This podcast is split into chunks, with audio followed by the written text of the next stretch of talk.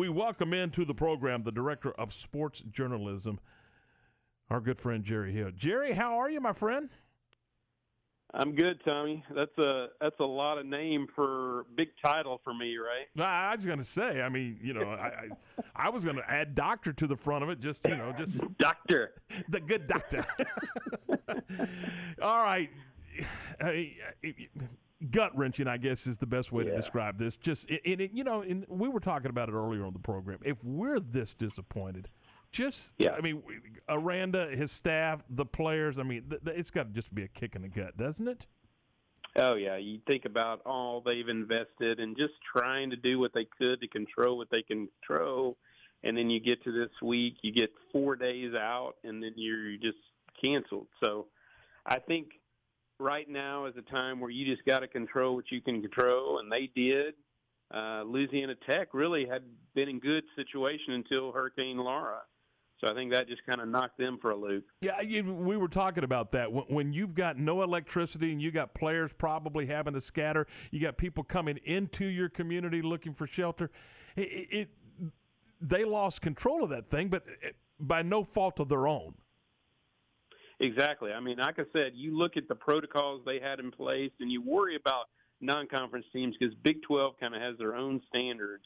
But Louisiana Tech was doing it right. I mean, they had had one positive test in the three previous weeks, and then they had 38, I guess, from this. So that was just something you couldn't control.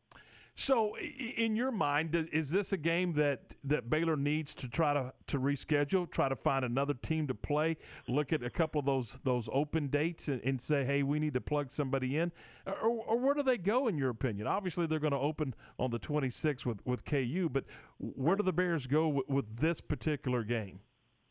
I mean, ideally, you'd like to play Louisiana Tech at some point. It just doesn't look like it's possible about the only way I think is if you played it at the end of the year. Mm-hmm. Um, Rice might be a possibility. Um, as far as Rice is supposed to play, I think Louisiana Tech at some point, and it looks like they're not going to play at all. So I mean that might be a possibility. I don't know what week they were supposed to play them, but I think maybe you look at somebody for next week if you could schedule somebody. But then I think otherwise you just go with uh, open on the 26th against Kansas. And that's what we were talking about. Is is next is next Saturday doable with all of the moving parts that you have to, to, to you know to put on a you know with the travel with the travel party as big as it is for football right. is is that doable to put that together in 10 or 11 days? Yeah, and I think that's where it would almost have to be an in-state school, I would guess. But I don't know that it is possible, Tommy. I mean, you just think of TV, everything um, you know, workers for the stadium, mm-hmm. all that. I don't know if that's even possible in that short a time, but that's about the only open day right now that would make sense before you start conference. And you were talking about the uh, La Tech Rice game. That that that game is scheduled for Ruston on November the fourteenth, uh, and so and, and, the Bears are, are teeing it up uh, in Lubbock against Texas Tech on that particular date. Right. So so right now, with Baylor not being able to play this game, how far back does it set them as far as getting ready for gameplay action when they start conference play? You know, I don't know that it sets it back a lot, Garrett. I, you know, they've got they were ready to play this week, so I don't know that it sets them back. Other than you had a chance to really show what you could do on the field against a team in a different color. I, I don't know that it sets them back really. I think maybe you do another scrimmage or something to get ready, but I don't think it really sets you back.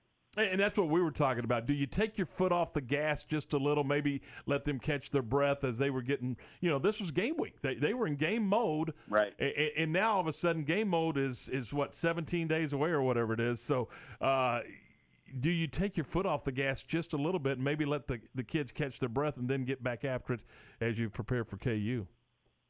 Yeah, I think Tommy, you do have to kind of tap the brake a little bit.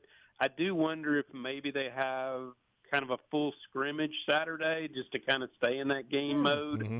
And then you kind of slow things down a little bit next week and then get back into game week. Uh, you see, that's why you get paid the big bucks. That's a great thought right there. That's a great idea. So with, with, this happening, man, and we see this is the third game for the Big 12 that's not going to be able to be played it's got to have people like Kevin Warren and the Big Ten and the Pac-12 saying, "Look, you know, maybe we told y'all so." Well, and I think what you're seeing is the non-conference games. Now, what TCU was basically with them, but the other situations were more with the other teams. So I don't know. We'll see when we get into that game week, and even after this week, we'll see what happens after the 12th when all the I guess the other seven teams play. So what what does it look like next week? Are we having bunch more positive cases? I don't know. We'll see what happens after this week. Uh, but I don't know. I, I think it was definitely worth trying, and we'll see uh, how this next few weeks go. Hey Jerry, I appreciate you popping on on, on quick notice like that, and uh, we'll do it again soon. And hopefully, we'll be talking some X's and O's and some W's and all that kind of stuff, and not and not the, the number nineteen. Hey Tommy, glad you're back on the airwaves, and good to visit with you, buddy. We'll talk to you soon.